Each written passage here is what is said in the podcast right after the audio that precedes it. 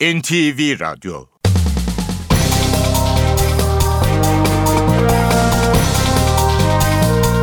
İşe Giderken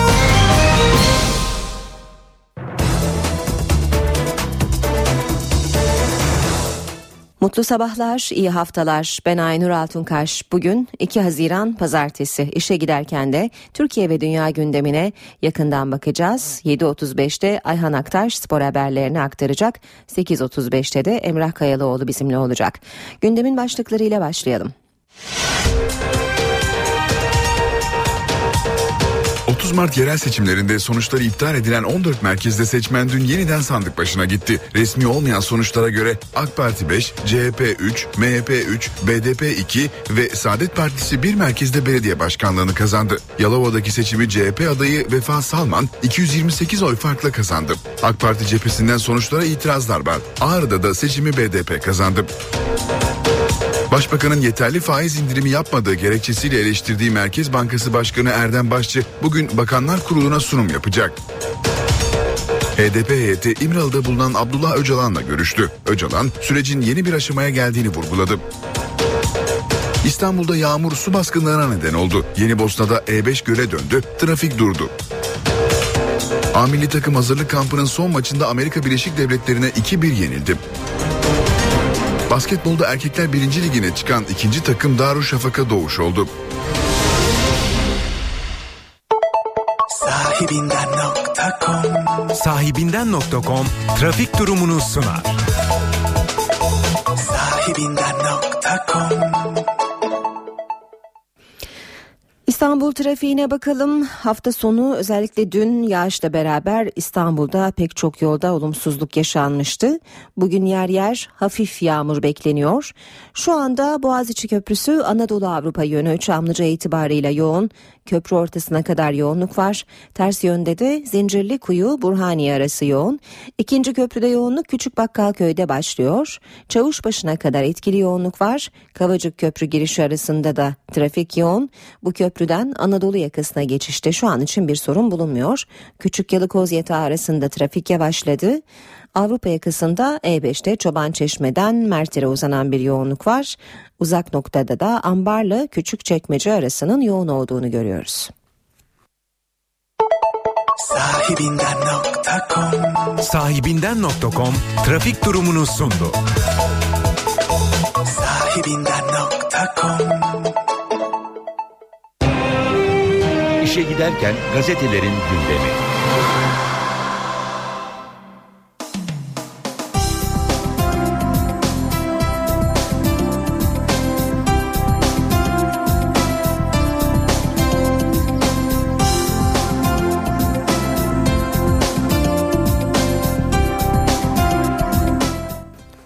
Milliyet gazetesiyle basın özetlerine başlıyoruz. Sürmanşet Yalova CHP, Ağrı BDP. Yalova'da CHP'li aday Vefa Salman %47,9 oy alarak başkan seçildi. Ağrı'da ise sandıktan BDP'li Sırrı Sakık birinci çıktı. Türkiye dün Ağrı ve Yalova'nın yanı sıra 12 ilçeyle beldede seçim heyecanını yeniden yaşadı. Yalova'da ipi göğüsleyen 200'e yakın farkla CHP adayı Vefa Salman oldu. AK Parti Genel Başkan Yardımcısı Abdülhamit Gül, Yalova halkımızın kararına saygılıyız ancak 809 civarında oyla ilgili itirazımız baki dedi. Ağrı'da ise BDP adayı Sırrı Sakık %50,9 oyla galip geldi. Seçimlerde AK Parti 5, CHP 3, MHP 3, BDP 2, Saadet Partisi ise bir başkanlık koltuğu kazandı. Bir başka başlık milliyette Gül ikna edilmeli. Başbakan yardımcısı Beşir Atalay AK Parti'nin tüm mekanizmalarının Cumhurbaşkanlığı adaylığı konusunda Başbakan Erdoğan'ı işaret ettiğini ifade etti. Beşir Atalay AK Parti için zorluk çekilmeyecek formülü ise Cumhurbaşkanlığına Başbakanımızın gitmesi ama kongrede Abdullah Bey'in ikna edilerek tekrar partinin başına gelmesidir sözleriyle anlattı. Yine milliyetten bir başlık manşet hayat öpücüğü Yargıtay'dan Sosyal Güvenlik Kurumu'na stent ayarı 21. Hukuk Dairesi yaşam kutsal hekim kararı önemli diyerek Sosyal Güvenlik Kurumu'nun pahalı stendi ödememe kararını bozdu. Devam ediyoruz ee, yine milliyetten bir başlıkla 247 kişi gözaltına gözaltında 22 çocuk serbest. Gezi yıl dönümü nedeniyle İstanbul, İzmir ve Adana'da gözaltına alınan 247 kişiden 22'si çocuktu. İstanbul'da 15, İzmir'de de 7 çocuk önceki akşam saatlerinde ailelerine teslim edildi. Çocuklar ifadelerinde yaka paça gözaltına alındıklarını söyledi. İfade veren çocuklar gözaltı otobüsünde sözlü ve fiziksel kötü muamele gördüklerini iddia ettiler. Gösteri demokratik haktır başlığı yine milliyette. Ankara Cumhuriyet Başsavcılığı 1 Mayıs'ta Kızılay'a yürümek isterken gözaltına alınan 18 yaşından küçük çocuklar hakkında Açılan soruşturmada takipsizlik kararı verdi. Savcılık gösteri yürüyüşlerine katılmak için önceden izin almanın gerekmediğini ve 1 Mayıs'ı kutlamanın demokratik hak olduğunu kaydetti. Hürriyetle devam ediyoruz. Manşet tankım topum yok bekliyorum.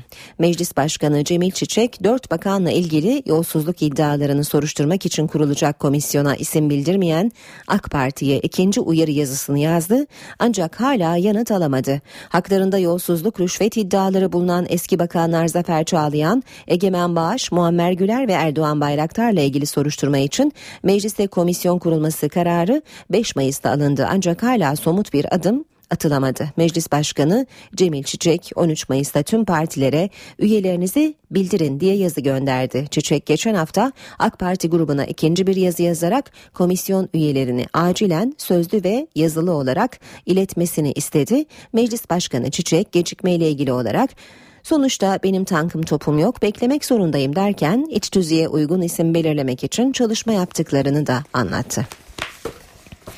HES çölü diyor sıradaki başlık. Ayvalı Barajı ve HES inşaatı Erzurum'a bağlı Çukurbağlar köyündeki yeşil alanları 3 yıl içinde tamamen kuruttu. Devam edelim ee, bir diğer başlıkla köşk adaylığım gerilimi azaltır. Mansur Yavaş'ın açıklamaları var hürriyete. Cumhurbaşkanlığını istiyor musunuz sorusuna istemez miyim? En şerefli makam yanıtını verdi. Ankara'daki seçim için Anayasa Mahkemesi'ne yaptığım başvuru sonuçlandığında arkadaşlarımla toplanıp ne yapacağıma bakarız. Şu anda CHP'ye üye olduğum için önce Sayın Kılıçdaroğlu ile görüşürüm. Tabi liderlerden çok halkın görüşü önemli. Vatandaştan talep varsa buna kimse direnemez. Benim adaylığım ülkedeki gerginliğe, kutuplaşmaya son vermenin başlangıcını sembolize eder dedi. Sabahla devam edelim. Gülen faşizmi çörekle, e, çöreklenecekti diyor sabah manşette. Paralel yapı içinde 17 yıl abilik, imamlık ve danışmanlık yapan Sait Alpsoy'dan müthiş ifşaat. Devleti ele geçirip camia faşizmi getireceklerdi. Yine Sabah gazetesinden e, bir başlıkla devam edelim. Şaka gibi Yalova yine başa baş bitti. 30 Mart'ta AK Parti ve CHP'nin adaylarının çok küçük oy farkları nedeniyle genişlemediği Yalova'da sonuç yine aynı diyor Sabah haberinde. Karayolundan çık güneş yoluna gir. Asfaltın yerine güneş panolarıyla kaplı cam parkeler alacak. Amerika Birleşik Devletleri'nde karayollarında devrim yapacak bir proje geliştirildi. Asfalt sökülecek yerine cam parkeler döşenecek. Camın altına da güneş panoları yerleştirilecek. Panolar hem arabaların yolda şarj olmasını sağlayacak hem de bölgedeki konutların ve sokak lambalarının enerjisini karşılayacak. Cumhuriyet gazetesinden başlıklarla devam edelim. AKP iki ili de kaybetti diyor Cumhuriyet. Yenilenen seçimlerde Ağrı ve Yalova'da zafer muhalefet partilerinin oldu. Bir başka başlık diktatör değilsen açıkla. CHP lideri Kılıçdaroğlu Başbakan Erdoğan'ın Kılıçdaroğlu yakında gidecek açıklamasına benim gibi gitmeyeceğimi o karar benim gidip gitmeyeceğimi o karar veremez. Sadece CHP'liler karar verir yanıtını verdi. Başbakan Erdoğan'ın sözlerinin CHP'yi karıştırın talimatı olduğuna dikkat çeken Kılıçdaroğlu diktatör değilsen benim gidiş gerekçemi açıkla diye çağrıda bulundu. Bir yıl sonra Ethem'in düştüğü yerde Ethem Sarısülüğün polis tarafından vurularak öldürülmesinin üzerinden tam bir yıl geçti. Ethem'i başkentte vurulduğu yerde anmak için olay yerine ilk kez gelen annesi Sayfı Sarısülüğün önünü polis keserek geçişine izin vermek istemedi. Anne Sarısülüğün sizin de anneniz var açın yolu demesi üzerine anmaya izin verildi diyor Cumhuriyet gazetesi haberde.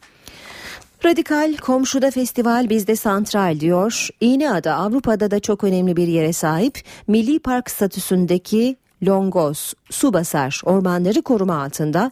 Ormanların hemen yanına termik santral yapılmak isteniyor. Halk ve çevreciler isyanda. Santralin yapılmasının planlandığı Beğendik köyü Bulgaristan'dan bir dere ile ayrılıyor. Komşu da bölgeyi koruyor. Kasabada dört müze var. Her yıl ayrı bir köyde festival yapılıyor. Star'la devam edelim. Onların 28 Şubat'ı bitmedi diyor Star manşette. Mahkeme 28 Şubat darbesinin çevik birlerini BÇG'cilerini tahliye etti ancak 28 Şubat'ın briefingli yargısı tarafından ağırlaştırılmış müebbet hapse mahkum edilen Salih Mirza Beyoğlu dahil birçok suçsuz hala hapiste demiş Star haberinde. Bir başka başlık AK Parti'nin köşk adayı Erdoğan, Başbakan Yardımcısı Atalay, köşk adaylığı konusunda partimizin tüm mekanizmalarımızın daha çok genel başkanımızın Cumhurbaşkanı adayı olması gibi bir iradesi çıktı ortaya dedi. Habertürk ile devam edelim. Mecliste yorgan krizi diyor Habertürk. Meclis kampusundaki kuru temizlemeciye çok ucuz diye yorgan getiren oldu. Şirket pes etti diyor Habertürk haberinde. Bir başka başlık solcular ve PKK Alevileri kullandı. Ok meydanı tartışmasını CHP'nin Alevi vekili yorumladı. Sabahat Akkiraz Alevilerin arada kaldığı görüşünde. Yeni Şafak selam veren suçlu çıktı diyor. Binlerce kişinin uydurma suçlamalarla dinlendiği selam örgütü soruşturmasının fezlekesine ulaşılmış. Yeni Şafak'ın haberine göre hedefteki isimlerle ilgili Google'dan delil toplandığını gösteren fezlekede ses kaydından başka done yok itirafı paralel komployu gözler önüne serdi deniyor. Ve Zaman Gazetesi basın özetlerinde okuyacağımız son gazete 263 ölümden ders alınmadı. Soma faciasından önceki en ölümlü maden kazasını yaşayan Kozlu'da aradan geçen 22 yıla rağmen şartların değişmediği ortaya çıktı. Sayıştay raporlarına göre Türkiye Taş Kömürü Kurumu işlettiği madende 2012 yılı denetimlerinde müfettişler Ocak'ta 35 kusur tespit etti. Basınçlı hava teneffüs istasyonları yetersiz, havalandırma arızasını bildiren uyarı sistemi yok. Saat 7.17 gündemin ayrıntılarıyla devam ediyoruz. 30 Mart yerel seçimlerinde sonuçları iptal edilen 14 merkezde seçmen dün yeniden sandık başına gitti. Resmi olmayan sonuçlara göre AK Parti 5, CHP 3, MHP 3, BDP 2 ve Saadet Partisi bir merkezde belediye başkanlığını kazandı. Yalova'daki seçimi CHP adayı Vefa Salman 228 oy farkla kazandı. AK Parti cephesinden sonuçlara itiraz var. CHP Yalova Milletvekili Muharrem İnce seçimlerin ardından Yalovalılara teşekkür etti. Yalova belediye başkanını seçmek için ikinci kez sandık başına gitti. Resmi olmayan sonuçlara göre CHP'nin adayı Vefa Salman seçimi kazandı. 30 Mart seçim sonucunun en çok tartışıldığı illerden biri Yalova'ydı. AK Parti adayı Yakup Koçal'ın bir oy farkla kazandığı seçimde CHP'nin itirazıyla yapılan sayımda bu kez 6 oy farkla CHP'li Vefa Salman öne geçti. Bunun üzerine AK Parti'den itiraz geldi. YSK seçmen statüsünde olmayanların da oy kullandığı gerekçesiyle seçimi iptal etti. Yalova'da 30 Mart seçimlerinden 2 ay sonra 245 sandık yeniden kuruldu. Bu kez dikkat çekecek ölçüde güvenlik önlemi vardı. Seçim 30 Mart'ta olduğu gibi yine AK Parti ile CHP arasında geçti. Resmi olmayan sonuçlara göre CHP adayı Vefa Salman sandıktan AK Parti adayı Yakup Koçal'ın önünde çıktı. Yalova'da artık seçim bitmiştir. Artık seçim bitmiştir. Millet bu gürültüden yoruldu. Bu sesten yoruldu. Artık millet bir kafasını dinlesin. Yalova iki ayını kaybetti. Bakın trafik berbat. Başkan bir an önce görevine başlasın. Ben de meclisi özledim, meclisi. Ancak AK Parti cephesinden itirazlar var. AK Parti Genel Başkan Yardımcısı Abdülhamit Gül açıkladı. Gül, 800 ila 900 civarında oyla ilgili itirazda bulunduklarını söyledi. Yeniden sandık başına giden noktalar arasında en önemlilerinden biri Ağrı'ydı. Resmi olmayan sonuçlara göre seçimi BDP kazandı. Oy sayımının ardından açıklama yapan Sırrı Sakık, zafer Ağrı halkının zaferi dedi. Biz bu seçimleri Ağrı'ya armağan etmiştik ve Türkiye'ye ve barış sürecine çünkü barış sürecini çok önemsiyoruz. Ağrı belediye başkanını seçti. Resmi olmayan sonuçlara göre seçimin galibi BDP'li Sırrı Sakık oldu. 30 Mart'ta seçim sonuçlarının tartışıldığı yerlerden biri Ağrı'ydı. BDP adayı Sırrı Sakık'ın 10 oy farkla başkanlığı kazandığı kentte AK Parti itirazıyla oylar yeniden sayıldı. AK Parti adayı Hasan Arslan öne geçti. Bu kez de BDP oy sayımında eksiklik olduğu gerekçesiyle seçimlerin iptal edilmesini istedi. Kentte 1125 nolu sandığın oy torbasının yırtık olduğu tutanakta yer aldı. Ayrıca 5 sandıkta da hata yapıldığı belirlendi. Bunun üzerine seçimin tekrarına karar verildi. Ağrı'da 79.498 seçmen bir kez daha yerel yöneticileri seçmek için sandık başına gitti. Oyların sayılmaya başlamasıyla sonuçlar ortaya çıktı. Kazanan BDP'li Sırrı Sakık oldu. Bu seçimi kazanan Türkiye'deki yaşanan barış sürecidir. Ben buraya salt bir belediye başkanlığı için gelmiyorum.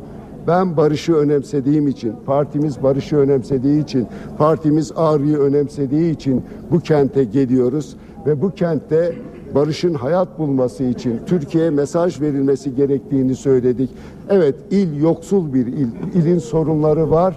Onları da çözeceğiz ama bu seçim sadece bir belediye başkanlığı seçimi değil, bu bir vicdan seçimidir. BDP'liler sonuçtan memnundu. Kentte kutlamalar düzenlendi. Ağrı ve Yalova'nın yanı sıra 7 ilçe ve 5 beldede de bir kez daha sandık başına gidildi. 3 ilçede sonuç değişti. Bitlis'in Güroymak ilçesinde kazanan değişmedi. Sandıktan BDP'li aday Mehmet Emin Özkan çıktı. 30 Mart seçiminde 32 oy fazla alan Özkan bu kez arayı açtı. Oyların %55'ini alarak belediye başkanı seçildi. Eskişehir'in Mahmudiye ilçesinde de benzer tablo var. İki oy farkla seçimin iptal edildiği ilçede CHP'li aday İshak Gündoğan bu kez seçimi rakibinden 1200 oy fazla alarak kazandı.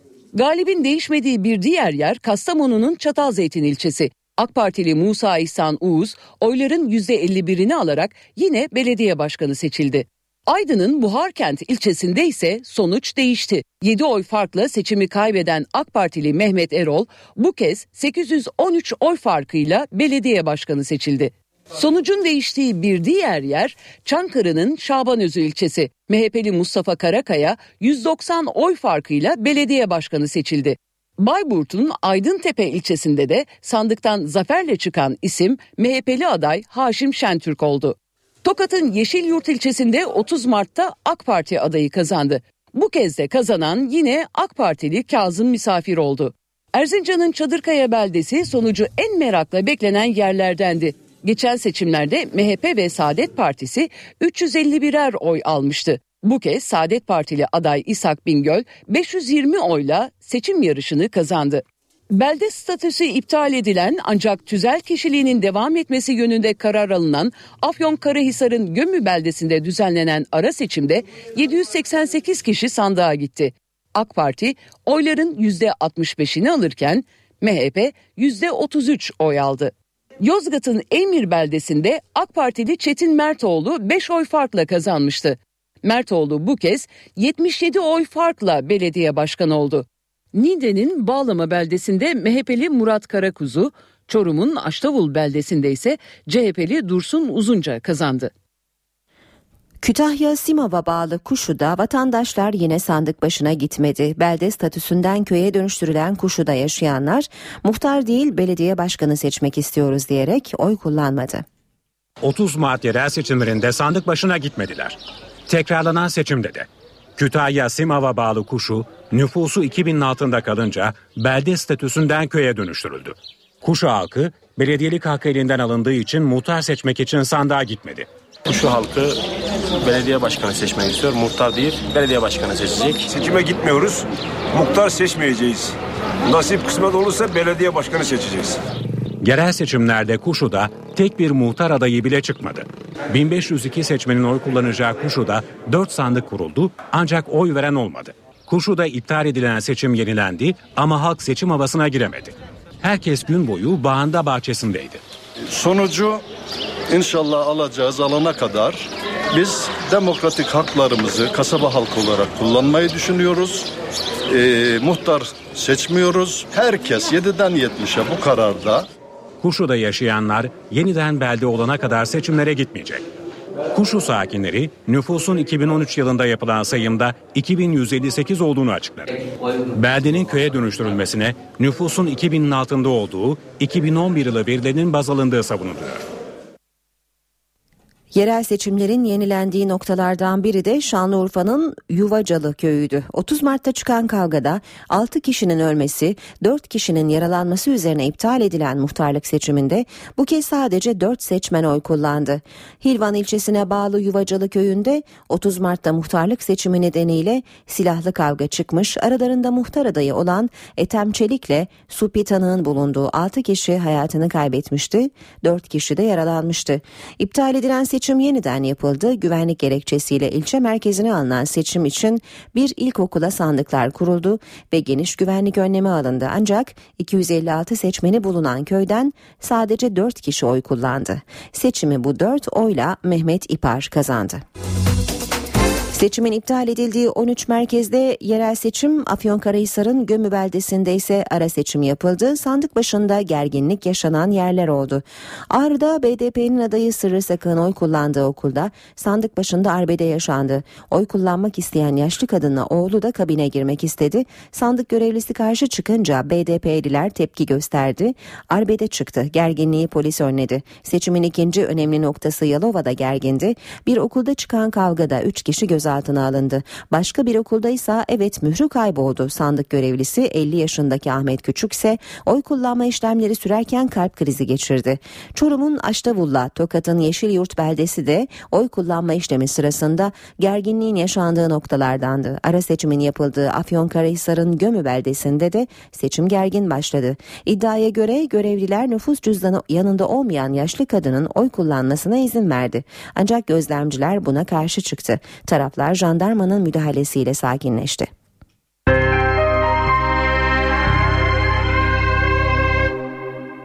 Başbakan Yardımcısı Bülent Arınç Manisa'da Cumhurbaşkanlığı seçimiyle ilgili konuştu. Adaylarının henüz belli olmadığını söyleyen Arınç isim vermeden Başbakan Erdoğan'ı işaret etti. Cumhurbaşkanlığı seçiminde de AK Parti'nin göstereceği aday inşallah seçimleri kazanacak. Peki AK Parti'nin adayı kim? E biliyorsunuz bana söyletmeyin. Çok değerli adayımız var, adaylarımız var. Yani biz henüz bir ismi telaffuz etmiyoruz ama bu istişareler sonucunda parlamentoda, teşkilatlarımızda kimin isminin hemen hemen yüzde doksanlarda çıktığını bütün cihan ve alem biliyor. Hatta geçen konuştular Sağır Sultan bir duymuştur. Yani bunu duymayanlar şimdi kapı kapı dolaşıp çatıda bir aday bulmaya çalışıyorlar. Çatıda aday arıyorlar. Çözüm sürecinde yeni yol haritası hazırlanıyor. Başbakan Yardımcısı Beşir Atalay tarihleri belli somut eylem planı üzerinde çalışıldığını açıkladı. Atalay köşk seçimiyle ilgili de önemli mesajlar verdi. 19 Mayıs'ta Başbakanımızın başkanlığında e, biliyorsunuz son dönemlerin en e, kritik e, toplantılarından birini yaptık biz. Çözüm sürecinde yeni aşamaya geçiliyor. Karar 19 Mayıs'ta yapılan toplantıda verildi. Başbakan Yardımcısı Beşir Atalay, Kanal 7 televizyonunda daha somut yol haritası hazırlandığını açıkladı. Önemli görüşmelerimiz oluyor. Görüşmenin özü şu, şu sıralarda daha somut, e, tarihleri belli, e, sona doğru gidiş için yol haritası. Biz bunun üzerinde çalışıyoruz. Karşılıklı iradede bir zayıflama görmüyoruz. Yol haritasında teröristlerin ülke dışına çıkması, silah bırakması, eve dönüş ve rehabilitasyon çalışmaları var. Kanal 7 televizyonuna konuşan Başbakan Yardımcısı Beşir Atalay'ın gündeminde Cumhurbaşkanlığı seçimleri de vardı. Atalay Başbakanın köşk adayı olması durumunda Abdullah Gül'ün başbakan olmasından yana olduğunu açıkladı. Tekrar Cumhurbaşkanımızla Başbakanımızın yine bir değişimi sağlaması, bu defa Cumhurbaşkanlığına Başbakanımızın gitmesi ama e, kongrede Abdullah Bey'in Cumhurbaşkanımızın ikna edilerek tabii kendisi ikna edilerek tekrar partinin başına gelmesi, 2015 seçimini Abdullah Bey'in e, yürütmesi ve ondan sonra güçlü şekilde çıkarak anayasa değişikliği ve yeni değişikliklerin yapılması. Atalay köşk adayıyla birlikte AK Parti Genel Başkanı'nın ve Başbakan'ın kim olacağının da önceden açıklanması gerektiğini söyledi.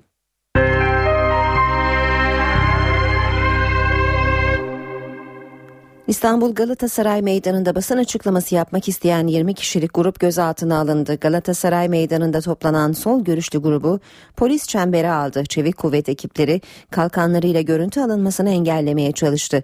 Oturma eylemi başlatan protestocular gözaltına alındı.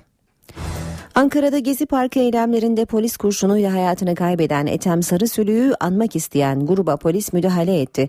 Ailesi ve yakınları Ethem Sarısülüğün bir yıl önce hayatını kaybettiği yere karanfiller bıraktı. Ethem Sarısülüğün annesi Sayfi Sarısülük yargılaması devam eden polis memuru AŞ'nin en ağır şekilde cezalandırılmasını istedi. Eskişehir'de Gezi Parkı olaylarında hayatını kaybeden Ali İsmail Korkmaz'ın babası da Kızılay'daydı. Etkinliğin ardından Kızılay Yüksel Caddesi'ne yürüyen grup arasında gerginlik yaşandı. Polis eylemcilere biber gazı ve tazikli suyla müdahale etti.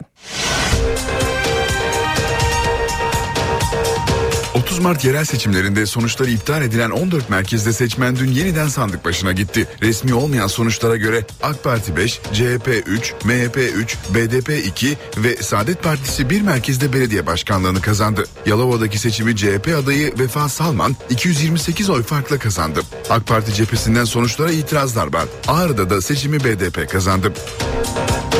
Başbakanın yeterli faiz indirimi yapmadığı gerekçesiyle eleştirdiği Merkez Bankası Başkanı Erdem Başçı bugün Bakanlar Kurulu'na sunum yapacak. HDP heyeti İmralı'da bulunan Abdullah Öcalan'la görüştü. Öcalan sürecin yeni bir aşamaya geldiğini vurguladı. İstanbul'da yağmur su baskınlarına neden oldu. Yeni Bosna'da E5 göle döndü, trafik durdu. A milli takım hazırlık kampının son maçında Amerika Birleşik Devletleri'ne 2-1 yenildi. Basketbolda erkekler 1. ligine çıkan ikinci takım Darüşşafaka Doğuş oldu.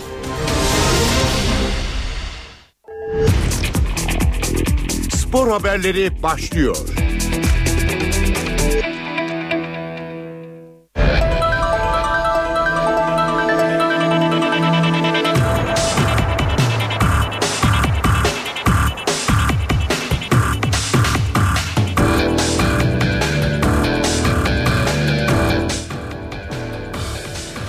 Günaydın ben Ayhan Aktaş spor gündeminden gelişmelerle NTV Radyo'da birlikteyiz. A milli takım hazırlık kampını mağlubiyetle kapattı. Yurt dışı turnesinde Kosova, İrlanda Cumhuriyeti ve Honduras'ı yenen Ay Yıldızlar Dünya Kupası finallerine hazırlanan Amerika Birleşik Devletleri'ne 2-1 mağlup oldu. Amerika Birleşik Devletleri'nin golleri 26. dakikada Fabian Jones ve 56. dakikada Clint Dempsey'den gel- gelirken milli takımın tek golünü 90. dakikada penaltıdan Selçuk İnan attı. Türkiye Futbol Direktörü Fatih Terim Amerika Birleşik Devletleri maçı sonrası NTV Spor'a konuştu. Terim kampın özellikle genç oyuncular için verimli geçtiğini söyledi. Fatih Terim 2016 Avrupa Şampiyonası elemelerine hazır gireceklerinin mesajını da verdi. Türkiye Futbol Direktörü Fatih Terim A milli takımın Kosova, İrlanda Cumhuriyeti ve Amerika Birleşik Devletleri'ni kapsayan yaz kampının olumlu geçtiği görüşünde. Ay Yıldızlıların Amerika Birleşik Devletleri ile oynadığı maçın ardından NTV Spor'un sorularını yanıtlayan Terim, yenilgiye karşın futbolcularının performansından memnun olduğunu söyledi. Deneyimli teknik adam 2016 Avrupa Şampiyonası elemelerine hazır gireceklerini dile getirdi. Genel olarak çok memnunum. Mağlubiyetten değil, turnuvadan memnunum. Ee, bugün kazanabilirdik. Aa, olmadı. Güzel bir turnuva oldu. Bazı gençlerimizi kazandığımız inancındayım. Bazı oyuncularımızın durumlarını gördük. Bu beraberlikte ileride ne yapabiliriz onları ee, müşahede ettik. Dolayısıyla ee, Eylül ayındaki başlayacak olan Avrupa Şampiyonası'na Allah nasip ederse diğer dışarıda kalan oyuncularımızla beraber başlayacağız. Kampa çok sayıda genç oyuncu getiren Terim, A milli takımın oyuncu havuzunu genişletmeleri gerektiğine vurgu yaptı. Üzerine eklemeliyiz sayısal olarak. Yetmez. Daha da e, yetenekli oyuncuları bulmaya devam etmeliyiz. Veyahut e, daha fazla yetenekli oyuncu çıkarmalıyız. Bu Türk futbolu için olmazsa olmaz bir şarttır. İnşallah bunu sayısını yükselteceğiz hep beraber kulüplerimiz ve bizler hep beraber ee, bir 30-40 kişi 50 kişi bulmak zorundayız bulmalıyız. Milli futbolcular Amerika Birleşik Devletleri yenilgisi sonrası üzgündü. NTV Spor'a konuşan yıldız oyuncu Tarık Çamdal kampı yenilgiyle kapasalar da çalışma döneminin faydalı geçtiğini söyledi. Son maçımızı ve kazanmak istiyorduk çünkü çok iyi bir seri yakaladık. Ee, iyi de oynadığımızı düşünüyorum. İlk yarı çok gol pozisyonlarına girdik ama değerlendiremedik. Şanssızla gol yedik. İşte oyun öyle gelişti. İkinci yarıda başında gol yedik. Ondan sonra e, tabii ki daha çok zorlaştı. Ama biz iyi bir takımız inşallah. Bu hedefte devam edeceğiz ve e, hedefimize ulaşacağız. 2016'ya gideceğiz inşallah. Çok güzel bir kamp ortamı vardı. Zaten çok yetenekli, karakteri genç oyuncularımız var ve abilerimiz zaten e, ispatlamışlar kendilerini bugüne kadar. Yani çok güzeldi. Biz gençler için yani bizim için çok güzel bir kamp dönemiydi. Ee, çok iyi arkadaşlıklar kurduk. Zaten birbirimizi ligden tanıyoruz. Ee, Almanya'dan gelenler de var Bundesliga'dan.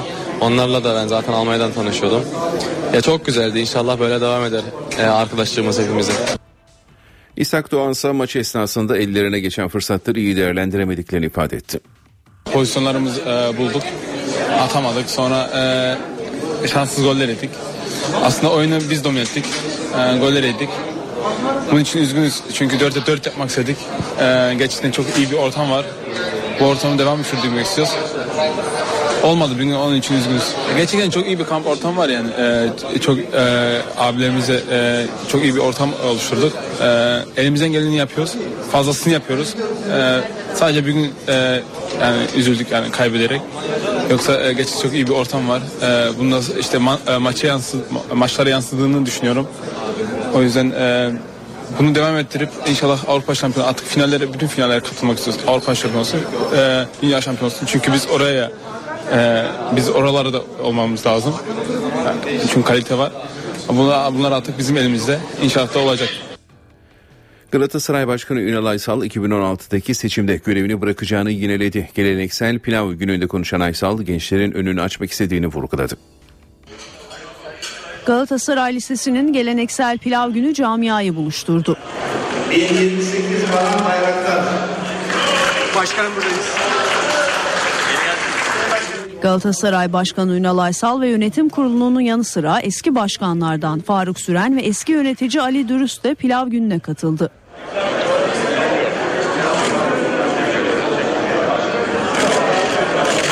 Ünal Aysal, Faruk Süren ve Ali Dürüst kameralar karşısına beraber geçerken birlik mesajı verildi. Biz bir e, tek vücutuz ve gücümüz de buradan geliyor ve biz bölündüğümüz vakit gücümüzü kaybederiz. Hepimiz bunun farkındayız. Daha sonra basın mensuplarının sorularını yanıtlayan Ünal Aysal 2016'da başkanlığı bırakacağını yineledi. Galatasaray'ın sürekli e, gelen nesillerin geçmi, e, daha yaşlananların yerini alabilmesinden kaynak geliyor. Benim o günkü beyanım e, yani ben bir güç kaybediyorum falan bundan dolayı değil ama her zaman arzum gençlerin biraz daha yaşlanan ve yorulan ekibin yerini alması ve Galatasaray'ın her zaman en yüksek düzeyde enerjisini e, sporcular düzeyinde de yansıttır, yansıtması şeklindeydi. Bugün bunu tekrarlıyorum. E, herkes zamanı gelince e, yerini daha güçlü ve daha direnci sağlam e, kişilere devretmek e, görevin en önemli unsurudur. Törende Avrupa şampiyonluğuna ulaşan tekerlekli sandalye basketbol takımı ve bayan basketbol takımına plaket verildi. Bültenimizi basketboldan bir haberle tamamlayalım. Basketbolda erkekler birinci ligine çıkan ikinci takım belli oldu. Darüşşafaka Doğuş, Yeşil Giresun Belediye'yi deplasmanda 73-68 yenerek yarı final serisini 3-1 kazandı ve İstanbul Büyükşehir Belediye'nin ardından birinci lige yükseldi. Darüşşafaka Doğuş 1. Lig'de Türkiye Basketbol 2. Ligi Playoff yarı final serisinin 4. maçında Yeşil Giresun Belediye'yi deplasmanda 73-68 yenen Darüşşafaka Doğuş seride durumu 3-1'e getirdi ve Erkekler Basketbol 1. Ligine yükseldi. Giresun 19 Eylül Spor Salonu'nda oynanan karşılaşmanın ilk periyodu başa baş geçti. Çeyrek sonunda 15-15 eşitlik vardı. İkinci periyottan itibaren oyunun hakimiyeti Darüşşafaka Doğuş'a geçti.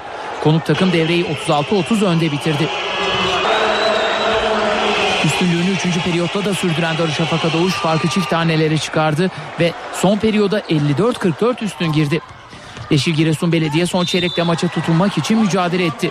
Ancak Darüşşafaka Doğuş rakibinin farkı kapatmasına izin vermedi ve 73-68 galip ayrıldı.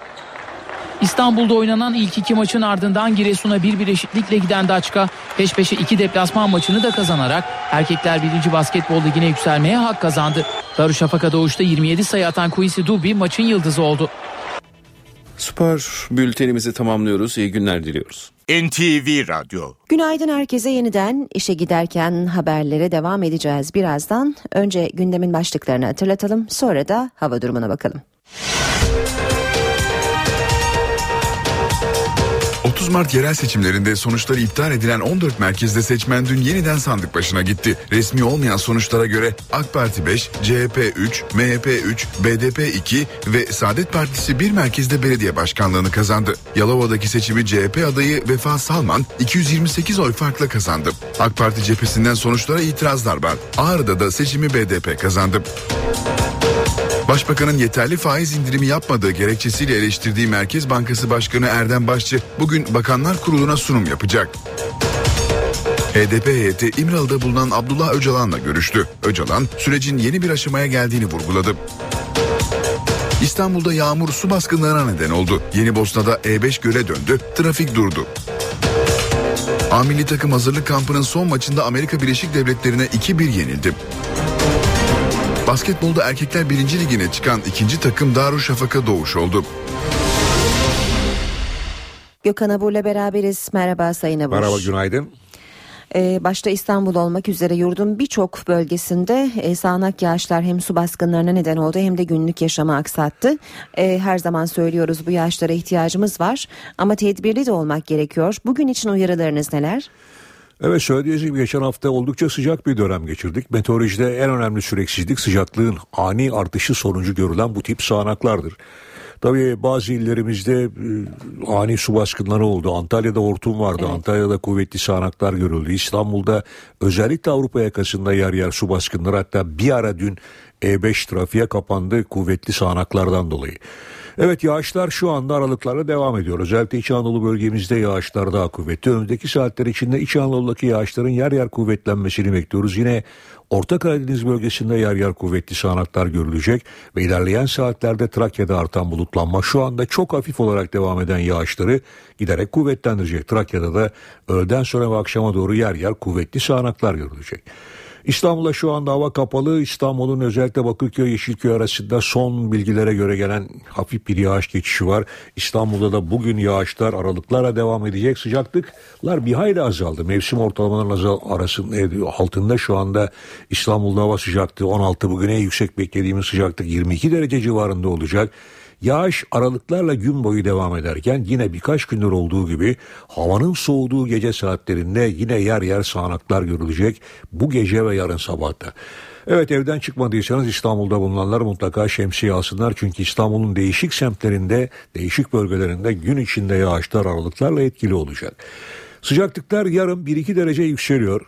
Ama rüzgar kuzeyli o bakımdan Poyraz'dan dolayı sıcaklık yükselirken yağışlar gün içinde belki etkisini kaybedecek ama hissedilen sıcaklıklar düşük olacak. Çarşamba günü yine İstanbul'da yağış var.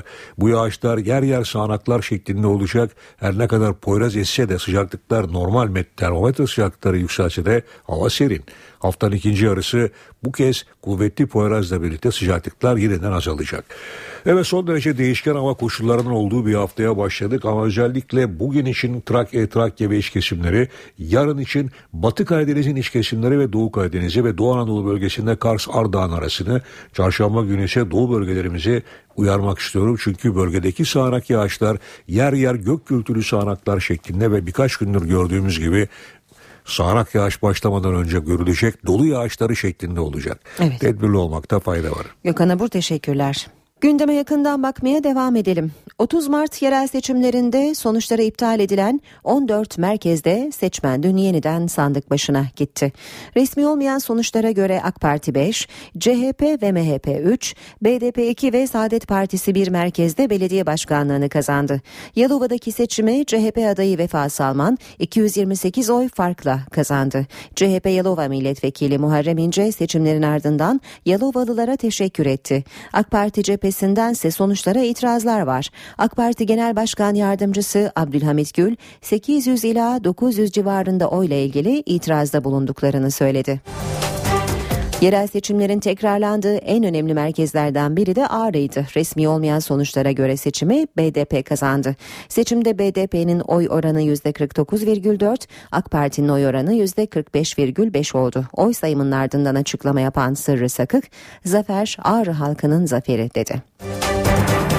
Diğer merkezlere de bakalım. AK Parti seçimde Aydın'ın Buharkent ilçesi, Kastamonu'nun Çatalzeytin ilçesi ve Tokat'ın Yeşilyurt ilçesindeki sandıklardan lider çıktı. Afyonkarahisar'ın Gömü ve Yozgat'ın Eymir beldeleri de resmi olmayan sonuçlara göre AK Partili belediyelerce yönetilecek. CHP Yalova Belediye Başkanlığı'nın yanı sıra Eskişehir'in Mahmudiye ilçesi ve Çorum'un Aştavul beldesinde lider çıktı. Çankırı'nın Şabanözü ilçesi, Bayburt'un Aydıntepe ilçesi ve Niğde'nin Bağlama beldesi sandıkta MHP dedi. Ağrı Belediyesi ve Bitlis'in Güroymak ilçesinde başkanlıkları BDP aldı. Saadet Partisi ise Erzincan'ın Çadırkaya beldesinde belediye başkanlığını kazandı.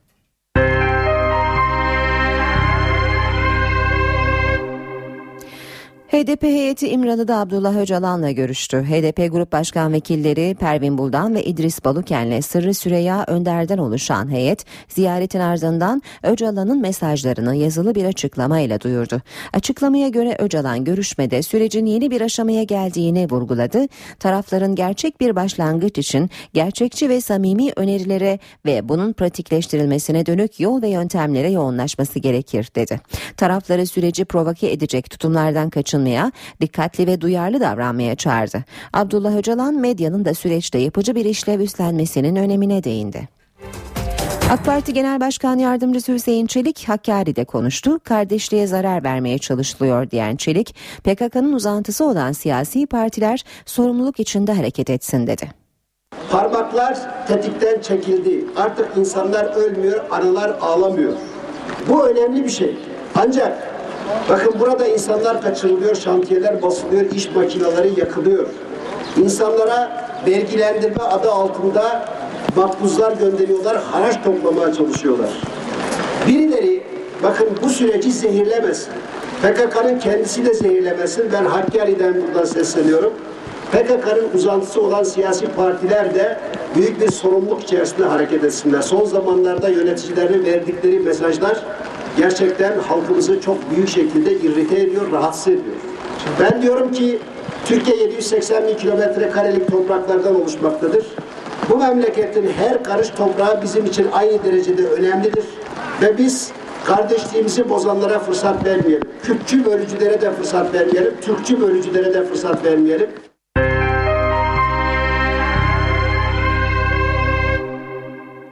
İstanbul'da yağmur su baskınlarına neden oldu. Yeni Bosna E5'te göle dönen yolda trafik durdu. Esenyurt'ta da bazı ev ve iş yerlerine su bastı.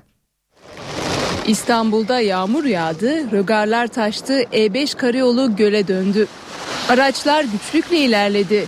Yan yoldan Topkapı istikametine gidemeyen araçlar ters yönde ilerleyerek ana yola çıktı. Atatürk Havalimanı'nın bahçe duvarından sızan su da E5'e taştı.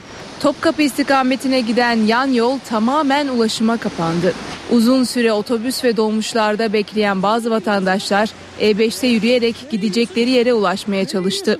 Yoğun yağış nedeniyle zaman zaman görüş mesafesi 50 metrenin altına düştü ve araçlar kontrollü bir şekilde ilerlemeye çalıştı. Zaman zaman kazalar oldu. Sağnak yağış evlere de ulaştı. Esenyurt'ta şiddetli yağmur nedeniyle bazı evleri su bastı. Giriş katta yaşayan vatandaşların eşyaları kullanılamaz hale geldi. Ev ve iş yeri sahiplerinin tahliyede yetersiz kaldığı yerlerde itfaiyeden yardım istendi. Ekipler yaklaşık 240 olaya müdahale etti. Sağnak yağış Çanakkale, Balıkesir ve Zonguldak'ta da etkiliydi. Ulaşımda aksamalar yaşandı. Antalya'da ise hortum vardı. Denizde çıkan hortum paniğe neden oldu. Yaklaşık 5 dakika etkili olan hortum karaya ulaşmadan yok oldu. Can kaybı ya da yaralanma olmadı. Yurdun diğer kesimleri ise şiddetli yağışın etkisindeydi. Çanakkale'nin Biga ilçesinde bastıran sağanak sele yol açtı. Sürücüler zor anlar yaşadı. Balıkesir'de de manzara aynıydı. Burhaniye'de 2 saat süren yağmur nedeniyle evlerin alt katlarını su bastı. Zonguldak'ta şiddetli yağış Kirmanlı mahallesinde heyelana neden oldu. Bazı ağaçlar park halindeki araçların üzerine devrildi. O sırada sokakta kimsenin olmaması olası bir faciayı önledi. Adana'da yıldırım düşmesi sonucu bir çift hayatını kaybetti. Ali ve Cennet Can çifti aniden bastıran yağmur nedeniyle evlerinin bahçesindeki çardağa sığındı. Ancak çardağın üzerine yıldırım isabet etti. 56 ve 53 yaşlarındaki çift olay yerinde hayatını kaybetti. İstanbul Kartal'da inşaat iskelesinin çökmesi sonucu hayatını kaybeden 3 işçinin cenazeleri memleketlerine gönderildi.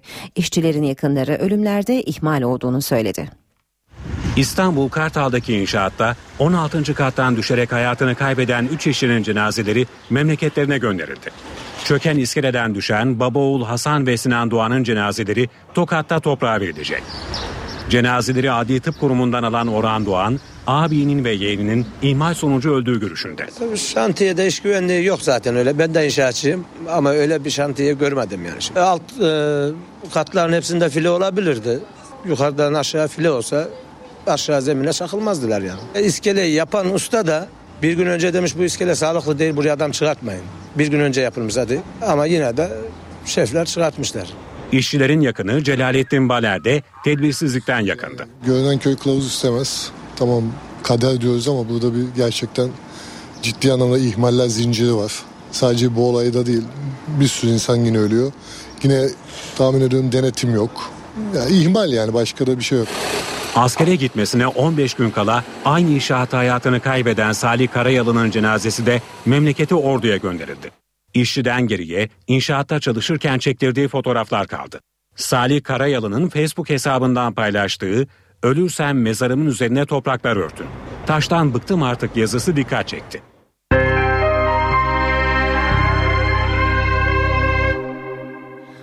Maden işçilerine yeni haklar getiren torba tasarı meclis gündemine geliyor. Tasarı bu hafta Plan Bütçe Komisyonu'nda görüşülecek. Adalet Komisyonu'ndan geçen yargı paketi de genel kurul gündemine gelecek. Türkiye Büyük Millet Meclisi yoğun bir haftaya giriyor. Madencilere yeni haklar sağlayan torba tasarı meclis gündemine geliyor. Maden işçilerinin 43 yaşında emekli olmalarına imkan veren, 45 saat olan haftalık çalışma süresini 36 saate indiren, madende taşeronu yasaklayan 61 maddelik tasarı salı günü Plan Bütçe Komisyonu'nda görüşülecek. Hızla yasalaşması planlanan tasarı Soma'da hayatını kaybeden işçilerinin bir yakınının kamuda işe alınmasına da imkan veriyor. Torba tasarıda kadınlara doğum borçlanması hakkının genişlemesi, tüp bebek denemesinde sayının artması, taşeron işçilikle ilgili değişiklikler ve 4 milyona yakın kişinin sosyal güvenlik prim borçlarının yeniden yapılandırılması da var. Geçen cuma Adalet Komisyonu'ndan geçen yargı paketi de bu hafta Meclis Genel Kurulu'na gelecek. Kadın ve çocuğa şiddet, cinsel istismar, hırsızlık ve uyuşturucu. Bu dört suçta cezaların arttırılmasının önünü açan Yargıtay Kanunu'nu da tamamen değiştiren kanun tasarısı 99 maddeden oluşuyor. Sanayi Komisyonu ise bu hafta rekabetin korunması hakkında kanunda değişiklik yapılmasına dair kanun tasarısını görüşecek. Dışişleri Bakanlığı yetkilileri ise 1915 olaylarının 100. yıl dönümüyle ilgili yürütülecek faaliyetler konusunda Dışişleri Komisyonu üyelerini bilgilendirecek. Hükümet Sosyal Güvenlik Kurumu borçlarına yönelik af hazırlığı haberleri Ekonomi Bakanı Nihat Zeybekçi'ye soruldu. Zeybekçi ödemelerini düzgün yapanları hatırlattı. Adalet duygusunu zedeleyecek bir çalışmaya karşıyım dedi. Adalet duygusunu rahatsız etmeden bir çalışma yapılabilir. Ama adalet duygusunu rahatsız eden bir çalışmaya karşı olduğumu bilmenizi istiyorum. Vergi mükellefiyetlerini ve sigortayla ilgili mükellefiyetlerini ne pahasına olursa olsun büyük bir hassasiyet göstererek yerine getirenlerin ödüllendirilmesi gerektiğine inanıyorum. Bu dengeyi kurarak yani kamu vicdanındaki adalet duygusunu rahatsız etmeden bir çalışma yapılabilir. Başbakanın yeterli faiz indirimi yapmadığı gerekçesiyle eleştirdiği Merkez Bankası Başkanı Erdem Başçı bugün Bakanlar Kurulu'na sunum yapacak. Merkez Bankası Başkanı yılda iki kere Bakanlar Kurulu'na sunum yapıyor. Bu kez sunum tam da Başbakanın faiz indirimini yetersiz bulması nedeniyle Merkez Bankası'nı sert ifadelerle eleştirdiği bir döneme denk geldi. NTV Radyo Başkent gündemiyle başlıyoruz. Reklamların ardından bu bölüme saat 8.22 ve karşımızda NTV muhabiri Murat Barış Koralp var. Murat günaydın. Günaydın Aynur. E, dün bazı merkezlerde tekrarlanan yerel seçimin sonuçları ve Cumhurbaşkanlığı seçimi tabi başta olmak üzere başkent yeni haftaya nasıl başlayacak? Başkent yeni haftaya başta Ağrı ve Yalova, Yalova olmak üzere 14 merkezde yenilenen yerel seçim sonuçlarının yankılarıyla başlayacak. Sonuçlar bugün saat 13'te başlayacak. Bakanlar Kurulu toplantısında da masada olacak. Kurulda Bakanlar Kurulu'nda bu seçim sonuçlarının yanı sıra çözüm sürecinde gelinen son durumun dün HDP heyetinin İmralı ziyaretinin ardından Öcalan'dan gelen mesajların da gündeme gelmesi bekleniyor. Bugün piyasaların gözü de Bakanlar Kurulu'nda olacak. Çünkü son dönemde faiz tartışmalarıyla gündeme gelen Merkez Bankası'nın başkanı Erdem Başçı Bakanlar Kurulu'nda bir sunum yapacak. Başbakanın Merkez Bankası'nın yeterli faiz indirimi yapmadığı yönündeki eleştirilerinin ardından toplantı piyasalarında yakın takibinde olacak. Hatırlatalım Başbakan şöyle bir ifade kullanmıştı Merkez Bankası'nın faiz kararının ardından. Türkiye'de faizden dolayı yatırımlar çöktüğü zaman vatandaş bunun hesabını Merkez Bankası'na sormaz bize sorar. Düşüncelerimiz çok açık nettir. Bu faiz oranı yüksektir demişti Başbakan Erdoğan. Karara ilişkin ekonomi yönetiminden de farklı sesler yükselmişti. Bakanlar Kurulu'nun saat 13'te başlayacak kurul gündeminin öncelikli başlıklarından biri de ekonomi olacak, faiz olacak. Bugün başkentin gündeminde ana başlıklardan bir diğeri de Cumhurbaşkanlığı seçimi olacak şüphesiz. Muhalefetin çatı aday belirlemek için turları devam ediyor. Bu kapsamda son olarak CHP lideri Kemal Kılıçdaroğlu ile MHP Genel Başkanı Devlet Bahçeli Cuma günü bir araya gelmişlerdi. CHP Genel Başkanı Kılıçdaroğlu bugün sivil toplum kuruluşlarıyla da bir araya gelecek. Türk İş, Disk ve KESK'i ziyaret edecek, sendikaları ziyaret edecek. Köşke kim çıkmalı sorusuna ilişkin görüş alışverişinde bulunacak. Gündemde öne çıkan diğer programlarla da hızlıca göz atalım. Meclis Başkanı Cemil Çiçek ve Avrupa Birliği Bakanı Mevlüt Çavuşoğlu Kamu Denetçiliği Kurumu'nun desteklenmesi projesinin açılış toplantısına katılacaklar. Maliye Bakanı Mehmet Şimşek ise kamu maliyesi incelemesi tanıtım konferansına katılacak. Muhalefet milletvekillerinin de mecliste çok sayıda basın toplantısı olacak. Aynur. Murat teşekkürler. Murat Barış Koralp başkent gündemini aktardı. Şimdi ekonomi başlığına geçiyoruz. Ayşe teyze ne yapsın köşesiyle devam edeceğiz. Bugün Profesör Güngör Uras konut piyasasından bahsedecek. Ayşe teyze ne yapsın? Güngör Uras, Ayşe teyze ekonomide olan biteni anlatıyor. Merhaba sayın dinleyenler, merhaba Ayşe Hanım teyze, merhaba Ali Rıza Bey amca. Türkiye genelinde 2014 yılının ilk 4 ayında yeni ve ikinci el konutlardan 341 bin konut satıldı. Geçen yılın aynı döneminde 369 bin konut satılmıştı. 4 ayda toplam konut satışlarında %7,5 oranında bir azalma var. Toplam konut satışlarının bir bölümü yeni bir bölümü ise ikinci el konut satışı.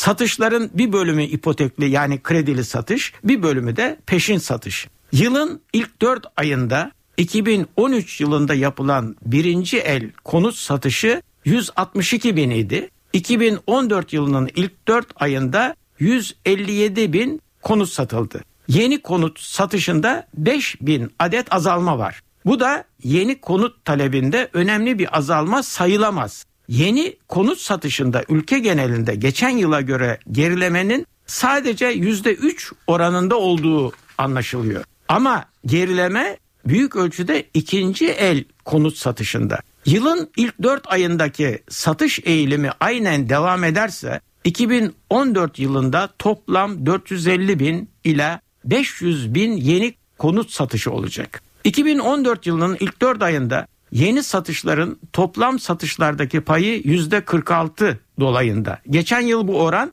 %44 idi. Konut piyasasındaki gelişmeyi izleyenler Türkiye genelinde 1 milyon dolayında satış bekleyen yeni konut olduğunu belirtiyorlar. Bu konutların 400 bininin de İstanbul'da olduğu söyleniyor. İnşaat firmalarının ilanlarından anlaşılıyor ki stoğu arttıracak yeni konut yapımı da hızla devam ediyor. İstanbul, Ankara ve İzmir konut piyasasının en canlı olduğu şehirlerimizdir. Ama bu şehirlerde satışların çok gerilediği anlaşılıyor.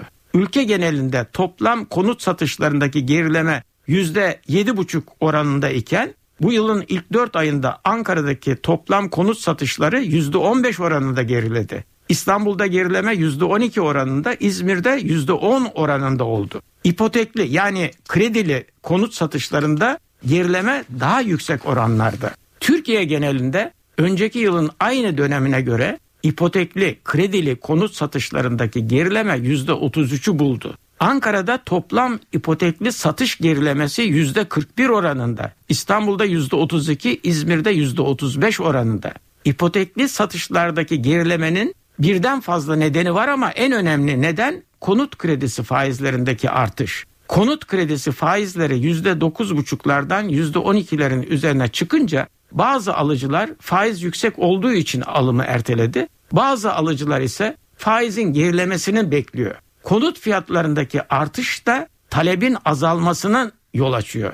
Nisan ayından Nisan ayına yeni konut fiyatlarında %13 dolayında bir artış oldu. İkinci el konut fiyatlarındaki artışın %16 dolayında olduğu söyleniyor. Her şeye rağmen konut sektöründe canlılık devam ediyor. Yatırımcılar talebin tekrar canlanacağının bekleyişinde yeni yeni konutların temelini atıyorlar. Bir başka söyleşi de birlikte olmak ümidiyle şen ve esen kalınız sayın dinleyenler. Uras'a sormak istediklerinizi ntvradio.ntv.com.tr adresine yazabilirsiniz.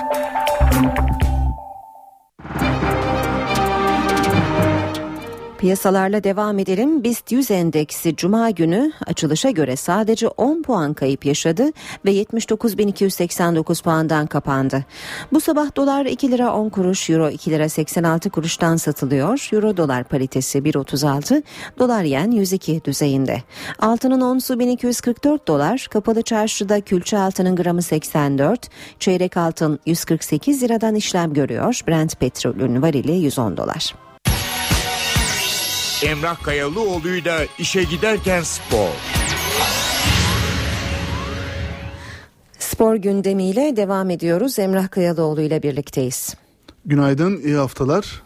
Yine konuşacağımız çok konu var. Hızlıca başlayalım isterseniz. Millilerin hazırlık kampı Amerika yenilgisiyle e, sona erdi. E, bu haberi aktaracağız ama bir son dakika haberi ulaştı bize.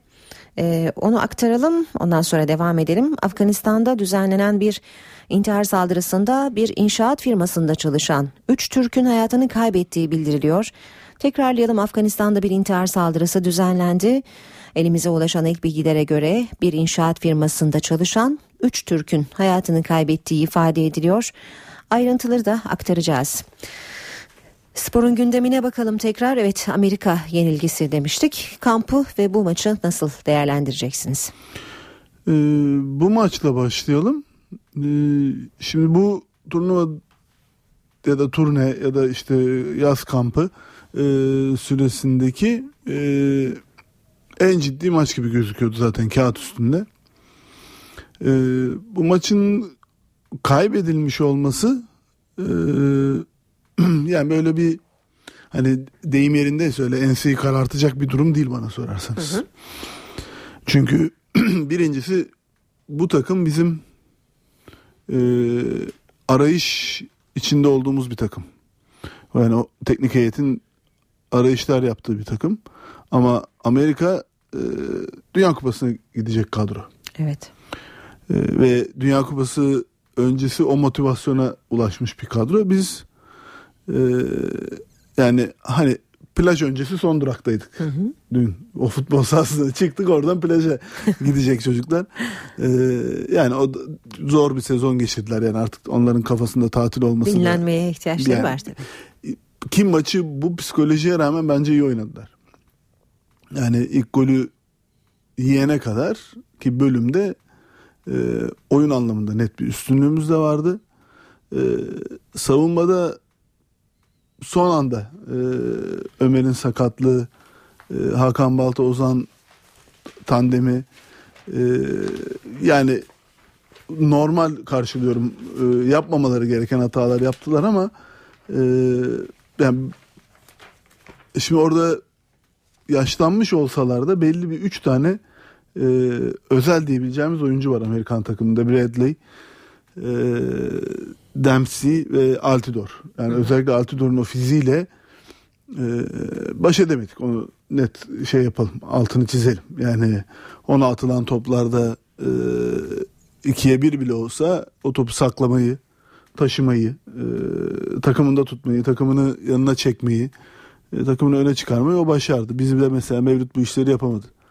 E, yani ama şu kadroya baktığımızda bizim bu kadronun üstüne e, yani bir kere dünkü kamp kadrosunda olmasına rağmen dün oynamayan e, Ömer ve e, kadroya giremeyen Semih'in ekleneceğini düşünebiliriz stopere.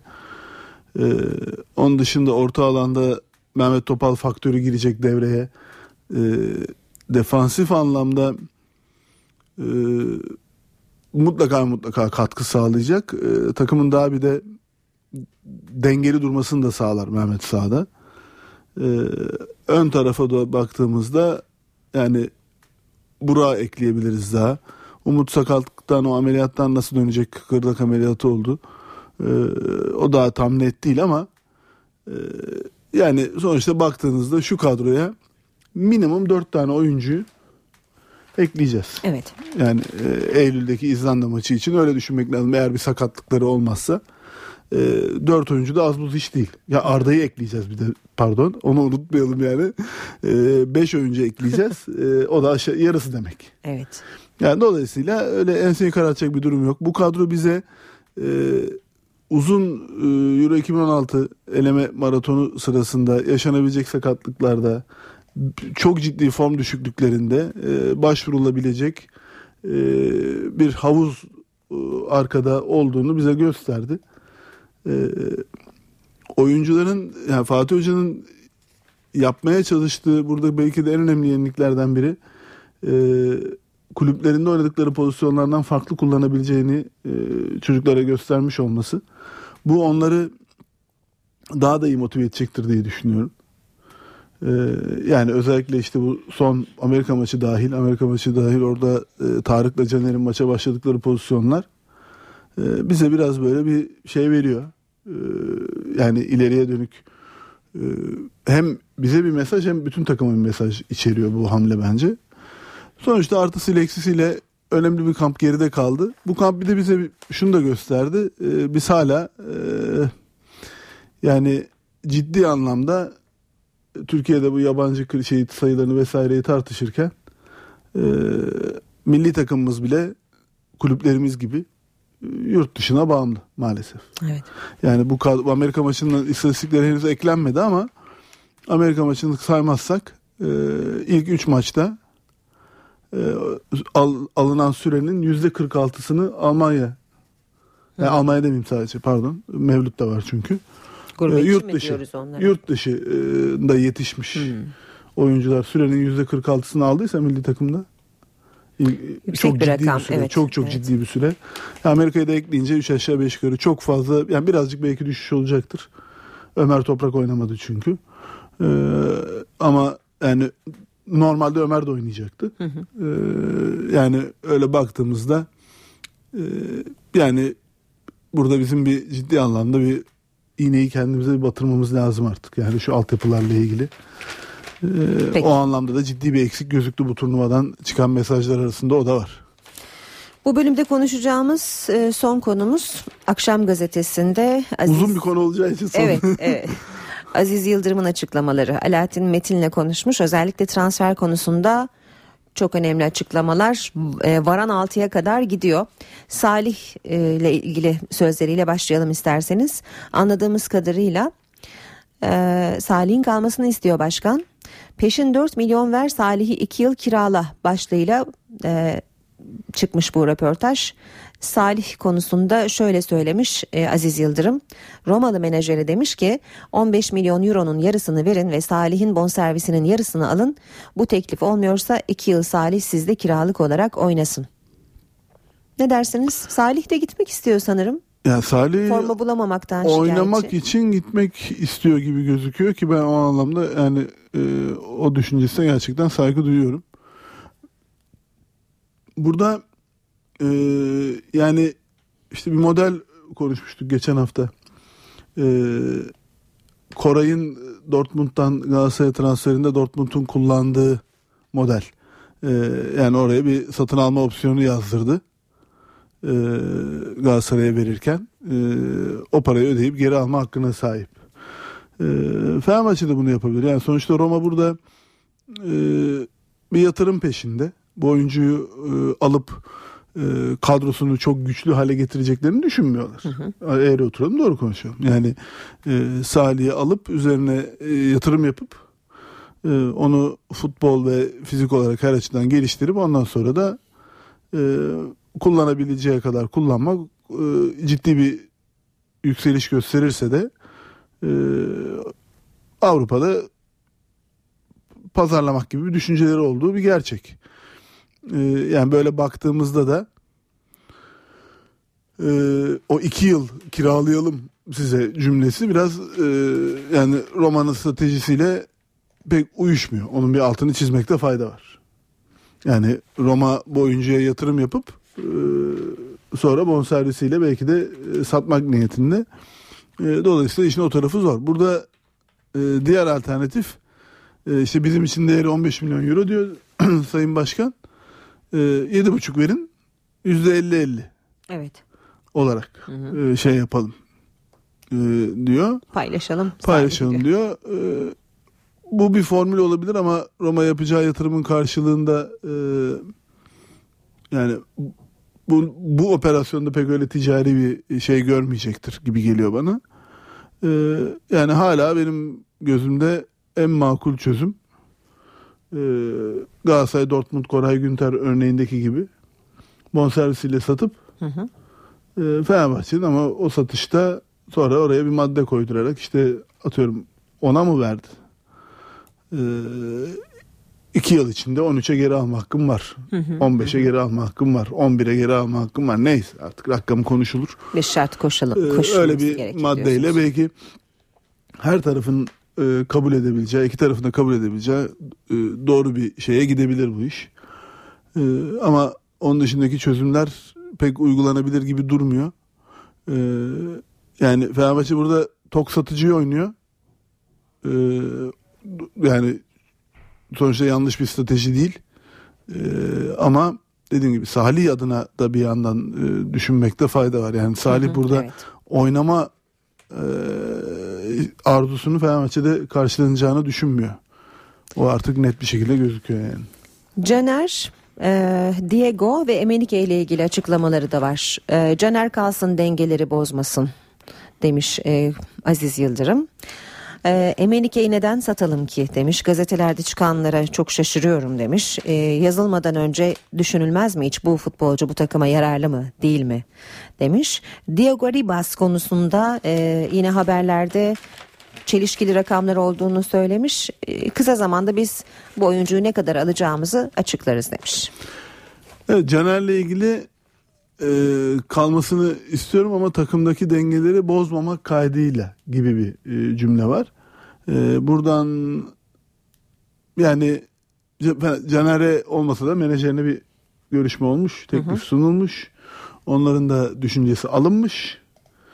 E, Fenerbahçe cephesi muhtemelen e, yani geçen sezonu e, son anla, anlaşması gereği oldukça düşük bir ücrete 500 bin dolar gibi bir rakamla oynuyordu. Ee, yani pardon 500 bin euro gibi bir rakamla oynuyordu. Ee, yani o rakamı tabii ki şu anda çok üstüne çıkmak istiyor Caner. Ee, takımdaki dengelerden kastı başkanın e, yerli ve yabancı oyuncularla ilgili de şu anda zaten ücret noktasında özellikle Ribas'la ilgili telaffuz edilen de Evet. çok yüksek rakamlar var. Onlara da zaten doğru olmadığını söylüyor ama e, transfer bittiğinde o rakamın da doğrusu kapabildirilecektir zaten. E, ama biraz da o Diego Ribas transferi de anlaşılan Caner'in rakamlarını olumsuz etkilemiş ki e, yani orada bir ciddi bir fark oluşmuş Caner tarafının istediğiyle Fenerbahçe önerdiği arasında. E, orada takım içi dengelerle o mesajı vermeye çalışmış zaten. E, Ribas'la ilgili işte söyledik zaten. Yani e, başkan medyaya yansıyan rakamların doğru olmadığını Evet. söylüyor. E, yani ama işin şu gerçeği de var. Yani Beşiktaş da bu futbolcuya talipti. E, onlar da da işte kendi önerdikleri rakamın çok çok üzerine çıktığını Fenerbahçe'nin telaffuz ettiler. Göreceğiz yani bildirilen rakam ne olduğunu. E, Emenike tarafı da yani e, Fenerbahçe'nin e, transfer stratejisini şunun üzerine kurmaması lazım. Bizden futbolcu alınmaz. E, transfer stratejisinin en doğru şeyi e, benim aklımdaki değeri bulduysa satarım. Tutmayalım, gönderelim. Yani bunun pişmanlığını stokta yaşadılar çünkü. Evet. Ee, yani şu anda Stok hala Fenerbahçe'nin sözleşmeli futbolcusu ve e, yani kadroda bir şekilde kiralık göndermeye çalışacaklar. Krasic benzer bir şekilde. Evet. Yani bunlar Fenerbahçe'ye ciddi mali yük de getiren operasyonlar. Ee, Emenike noktasında da yani bu her takım için her futbolcu için geçerli. Kafanızda bir rakam vardır. O rakama geldiğinde satılır. Yani satılmayacak futbolcu Hı. yoktur yani. Kızmış. Bu her kulüp için Satılıyor geçerli. haberlerine belli ki kızmış. Evet yani orada duygusal yaklaşıyor olabilir başkan. Yani burada biraz daha realist olmakta fayda var bence. ha yani sizin düşündüğünüzün çok altındaki bir rakama tabii ki ya da değerini düşündüğünüz rakamın çok altında bir öneriye tabii ki evet. satmayabilirsiniz. Ee, yani ama işte, yani Salih noktası mesela Salih'te biraz daha böyle bir futbolcunun kariyeri vesaire gibi bir planlamadan da bahsediyoruz. Onun için orada geri alma opsiyonuyla bir hı hı. E, transfer politikası yürütülebilir. Emenike de de belki isterseniz öyle bir şey de yapılabilir. Yani Fenerbahçe'nin kendi bileceği iş ama e, yani ben özellikle Salih noktasında o futbolcunun Türkiye'de eğer hakikaten Fenerbahçe'de e, forma şansı bu geçen sezon kadar süresi düşük olacaksa kişisel gelişimi adına e, Fenerbahçe'nin de e, bazı haklarını elinde tutarak ya da geri satın alma opsiyonunu elinde tutarak e, Yol bir, bir operasyon düşünmesi gerektiğini düşünüyorum. Evet. Emelike biraz daha farklı bir konu yani Emelike çok ciddi bir maliyetle geldi. E, önemli katkı da yaptı. Evet. E, Dünya Kupası'na gidecek e, ve belki de Fenerbahçe'nin şu anda düşünmediği bir rakamla gelinecek. Satmam ben kardeşim diyerek kapıyı kapatmanın çok da bir alemi yok. Peki Emrah Kayalıoğlu bitirdik süremizi.